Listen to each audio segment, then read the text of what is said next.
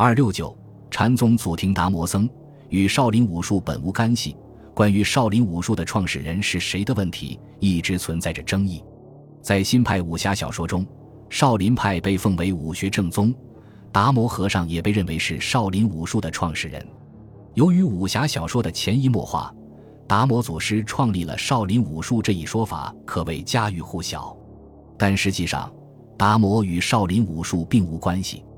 在我国佛教史上，大多数大德高僧都有正式记载，但是达摩却找不到丝毫的踪影，并且从《洛阳伽蓝记》《高僧传》《许高僧传》开始，包括《旧唐书》《景德传灯录》等著作中，均没有任何一处提到达摩与少林武术有关的记载。海外的武术界一般都认为达摩是少林拳法的创始人。达摩是印度人。属婆罗门族大乘佛法一派，全称为菩提达摩。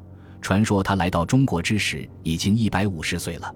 据唐代宗密《圆觉经大书钞》卷二以及在敦煌出土的《历代法宝记》记载，相传在魏晋南北朝时期，有一位名为达摩的高僧从印度来到中国，将其教法传授于中国。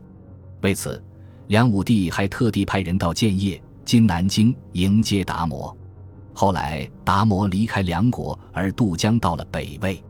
他在游览嵩山的少林寺之后，感叹此地为风水宝地，于是决定在这里弘扬禅法，还将自己的《楞伽经》传授于寺中之人。由于他的禅法不被当时的佛教信徒看重，达摩就创制了中国禅宗和少林功夫。高僧达摩也因此成为少林武术的鼻祖。后人尊称其禅宗祖庭。关于达摩祖师之说，多年来在学术界一直持有争议。北京大学的教授张传喜就曾经在《光明日报》上刊登了名为《少林功夫与菩提达摩无关》的文章。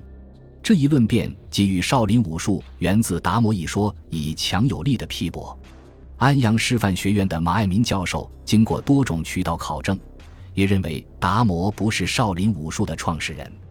马爱民在研究之后说，少林武术的真正鼻祖是一位教筹禅师的武僧，他在到达少林寺之前就有一身武艺，多年后成了少林寺的第二代方丈，并且将其武艺传授于少林弟子。真正把达摩与少林武术联系在一起的是一部富有神话色彩的《易筋经》，但是《易筋经》里的说法缺乏可信度。